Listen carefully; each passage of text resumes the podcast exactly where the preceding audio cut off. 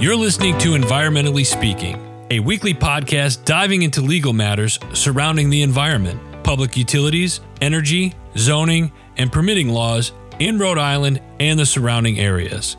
With your host, Marissa Desautel. Good morning, everybody, and welcome to this week's episode of Environmentally Speaking. Hi, everyone. I'm Marissa Desautel, an environmental attorney in Rhode Island and Massachusetts.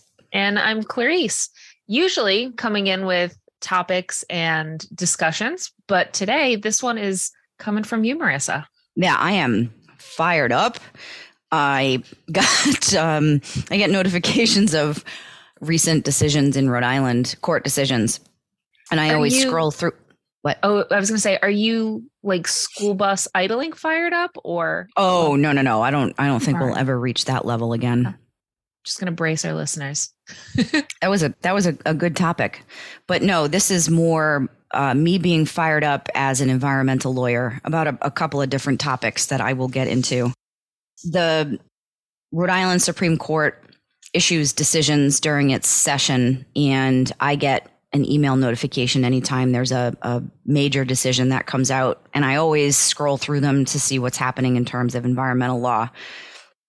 And this particular case, known as Regan Heating and Air Conditioning versus Arbella Protection Insurance Company, is not what I would call your customary environmental law case because it's a private cause of action that is really based in insurance contract law.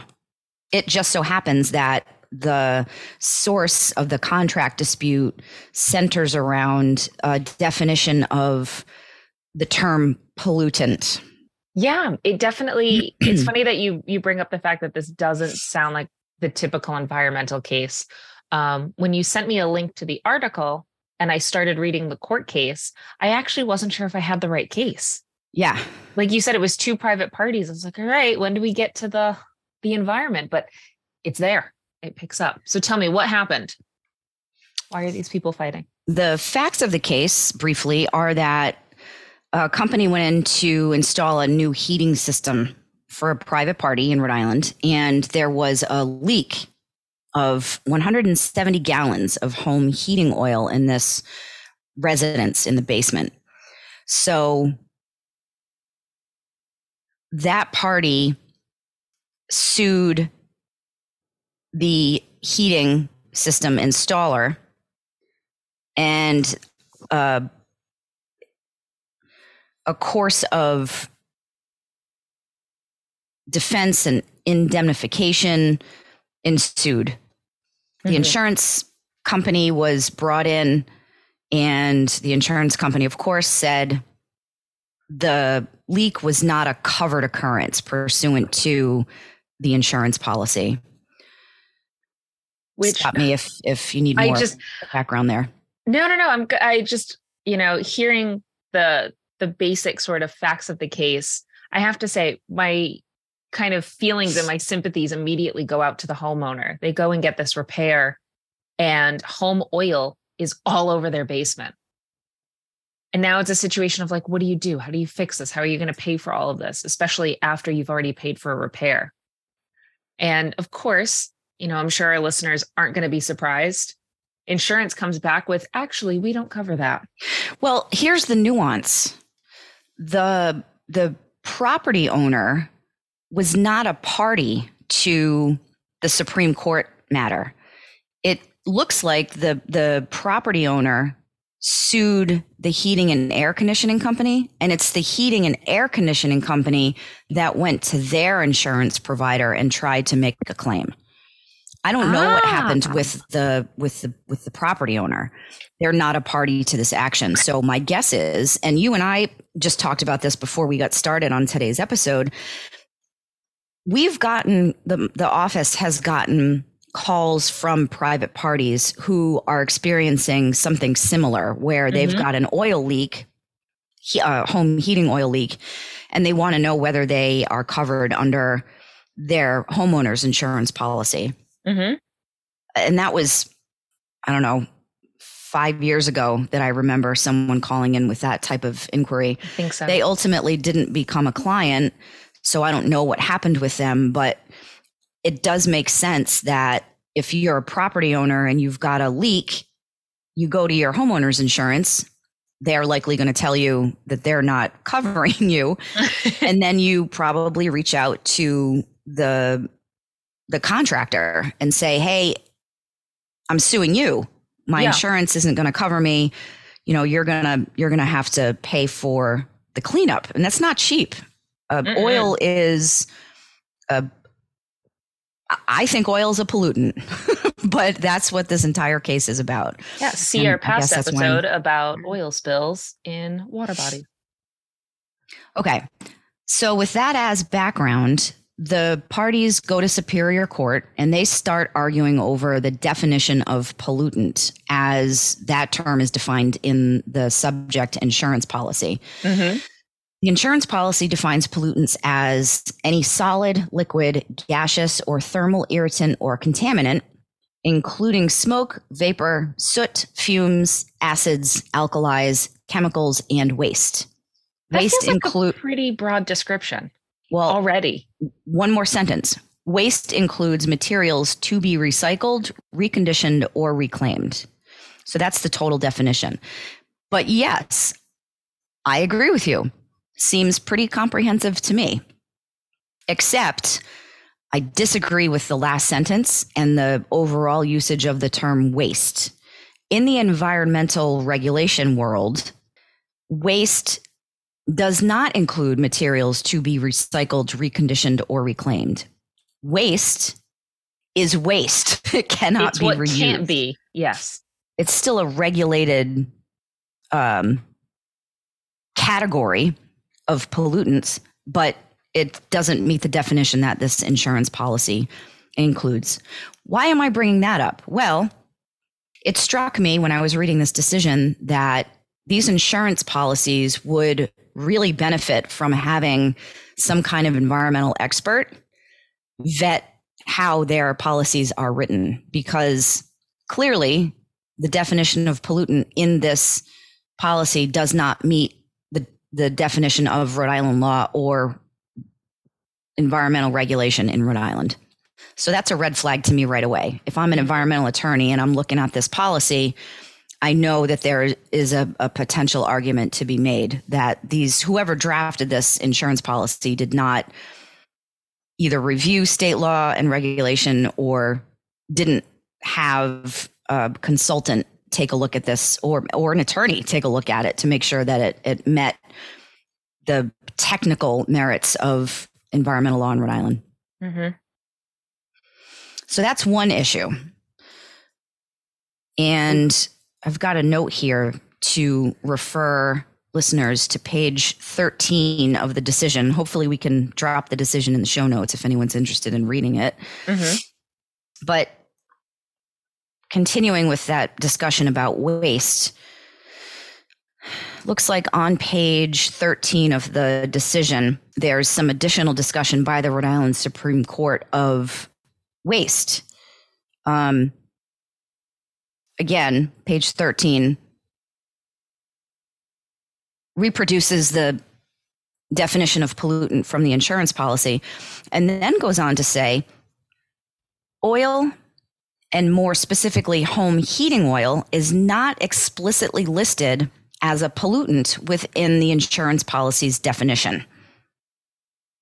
This is what the Rhode Island Supreme Court uses as the beginning of its argument to declare that the policy, the insurance policy, should have covered the release of the home heating oil in this in this person's house. Why am I talking about this? Why am I so fired up about this? It's because I don't know how you would go back to amend an insurance policy to explicitly list every single pollutant within the, the policy's definition. I'm so Do you know how many pollu- point. Do you know how many pollutants exist in our society? And that just seems like a crazy argument for the Rhode Island Supreme Court to come up with. Now, I know the Rhode Island Supreme Court goes on to cite various treatises on insurance and and pollution exclusion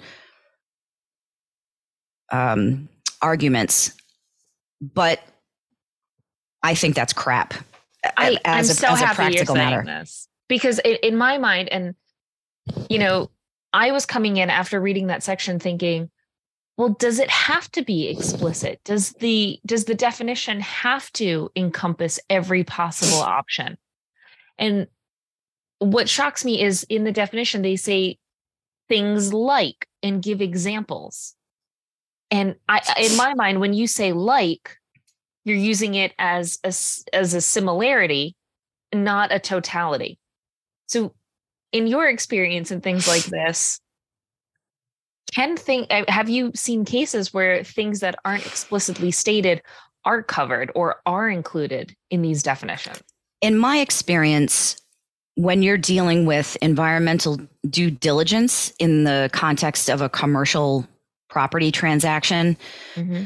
you've got agreements between very sophisticated corporate entities where they list every goddamn type of pollutant, contaminant, and then they go on to further define contaminant, and then contaminant goes on to further define, you know, and you've got a, a 200 page document that the parties are signing at the end. To me, mm-hmm once you start down that road of explicitly listing materials, number one, you're never going to capture everything. And number two, that opens the door for a reviewing court to say, well, clearly, you know, there's an explicit list here. And if you, if something is not included in that explicit list, the party who is pressing an argument is is going to do better than a party that's saying, well, it's not explicitly listed, but here's my argument about why it should be covered. So I don't agree with the court on this at all. I think instead, and I, I, I don't, frankly, I don't agree with the insurance company either. I think if the insurance company, hopefully moving forward, go back and look at your policies and start citing federal and state law and whichever state you're in, also cite the Rhode Island Department of Environmental Management regulations. They've figured all of this out over decades and decades of experience. Why are you rewriting policies or, excuse me, recreating the wheel here? All you have to do is say, we adopt the definitions that state and federal government have adopted under various federal and state laws and regulation. Then you're covered. I mean, every single contaminant and pollutant known to man is regulated by the mm-hmm. government. Mm-hmm. So I don't know why you wouldn't just cite to that. And then if you're challenged, you go to the judge and say, we rely on the expert in this field. And I, I, I don't know. I think that that would be a, a better level of protection than what this case shows. Yeah, I agree. I just think it's I, no, I completely agree. And I, I can't help but thinking, you know, that idea of, well, you have to capture absolutely everything. And it feels like an impossibility that I don't think is being acknowledged in this decision. And like you said, there I are definitions in place. And yet we're coming in and saying there's ambiguity.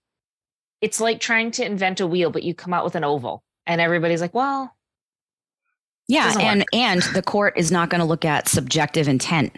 If you're looking at ambiguity in a contract, subjective intent or what the parties meant to say does not it's not allowed. You can't that ar- no. that argument the court's not not going to consider.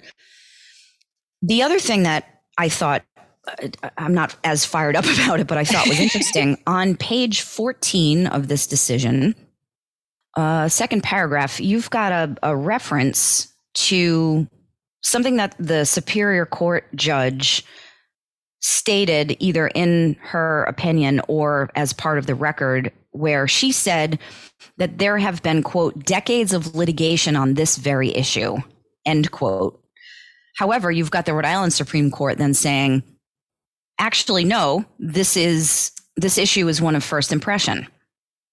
Oh, That makes me that makes me mental. Let I me tell you why. That. Tell me. This is this is the um, the heart of and a great example of why litigators sometimes want to drive off a bridge because you've got a superior court judge sitting and hearing the trial. She came up with decades of litigation on this very issue. She wouldn't have just pulled that out of thin air. Granted, I didn't go back and, and look at what she was actually referring to.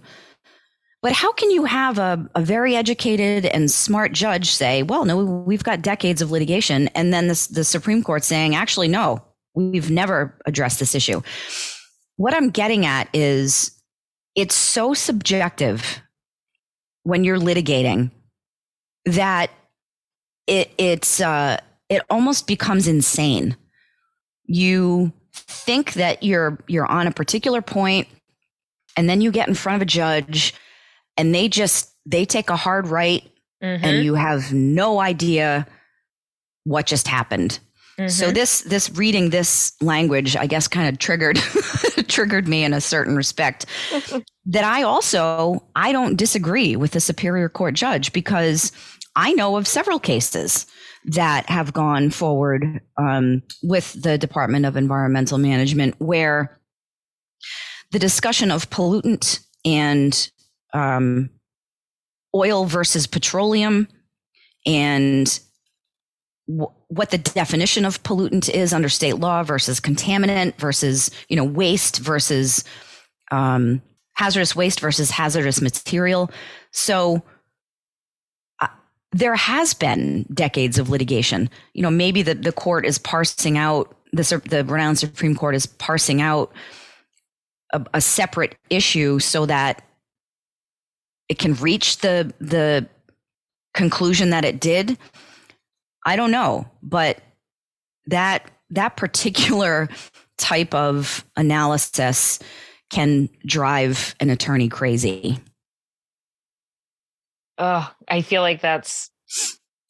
I can feel the PTSD from that. I had. that's.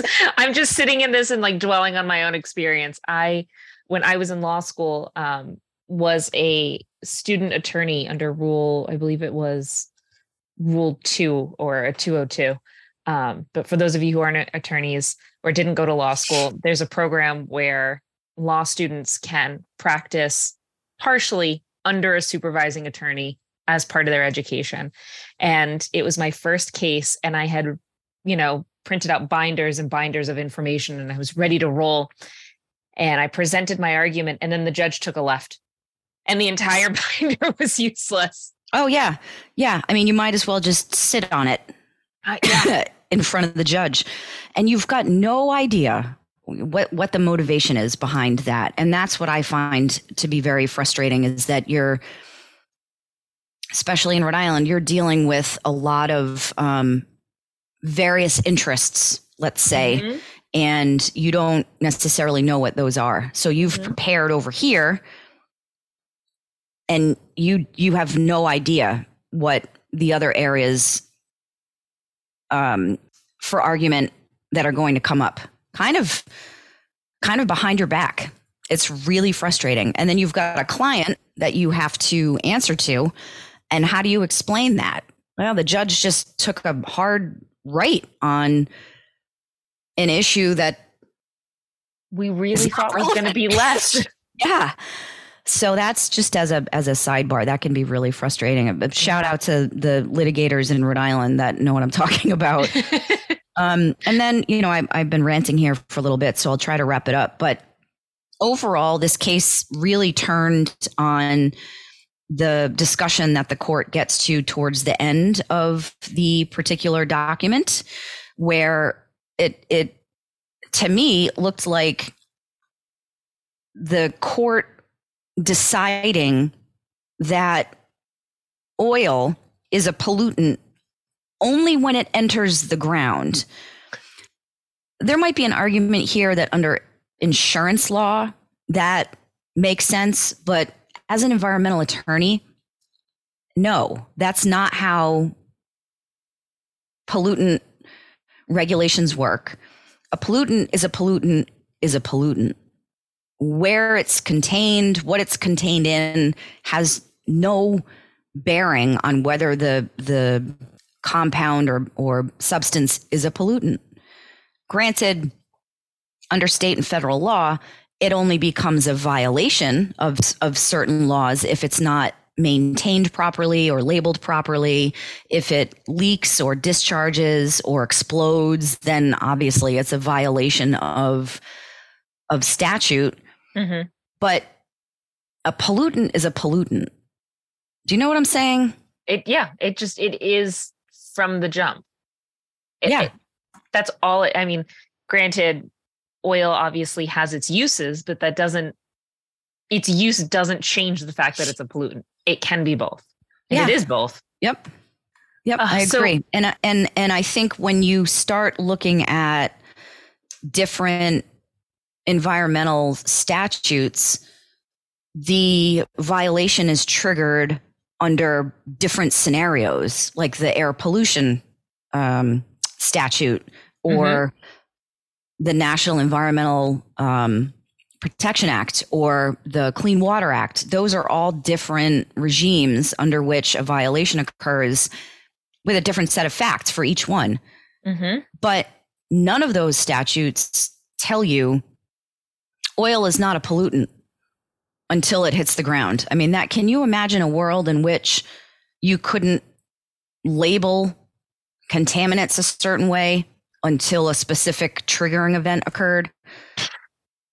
So again, I, I would, just say I think you, you gotta you gotta fall back to what the environmental profession has already created in terms of a um, definition platform and uh, enforcement mm-hmm. mechanisms.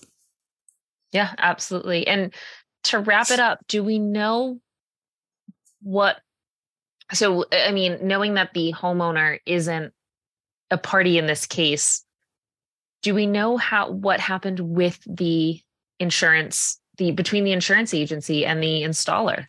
I know they've ruled that it was ambiguous but do they leave with any action items? What are they going to do?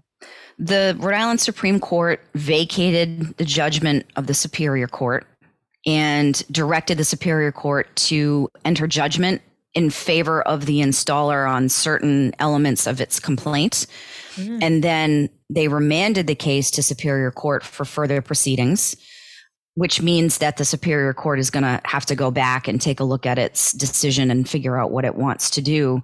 But ultimately, the installer won its appeal in the Rhode Island Supreme Court, and it will be entitled to money to reimburse it for damages and, and repair a work that it probably had to undertake for the homeowner. Mm-hmm. Hmm. All right. Well, there you have it. Pollutants are apparently ambiguous and well defined all at once. That's all I got today. I gotta go lay down. I'm like, I am spent. all right, everybody. Uh, if you have any reactions to this, if you've ever had a case of, you know, does my insurance cover this because it's not in a super long CVS receipt style definition, uh, let us know. You can hit us up on the socials. We are at Desautel Law on Twitter, Facebook, Instagram, and YouTube. Um, you can also send us an email, help at desautelesq.com. Thank you guys and have an awesome week. Thanks. Thank you for listening to this episode of Environmentally Speaking. If you're in need of an environmental attorney, we are here to help. Call us at 401 477 0023 or visit our website at www.desautellaw.com. That's www.desautellaw.com.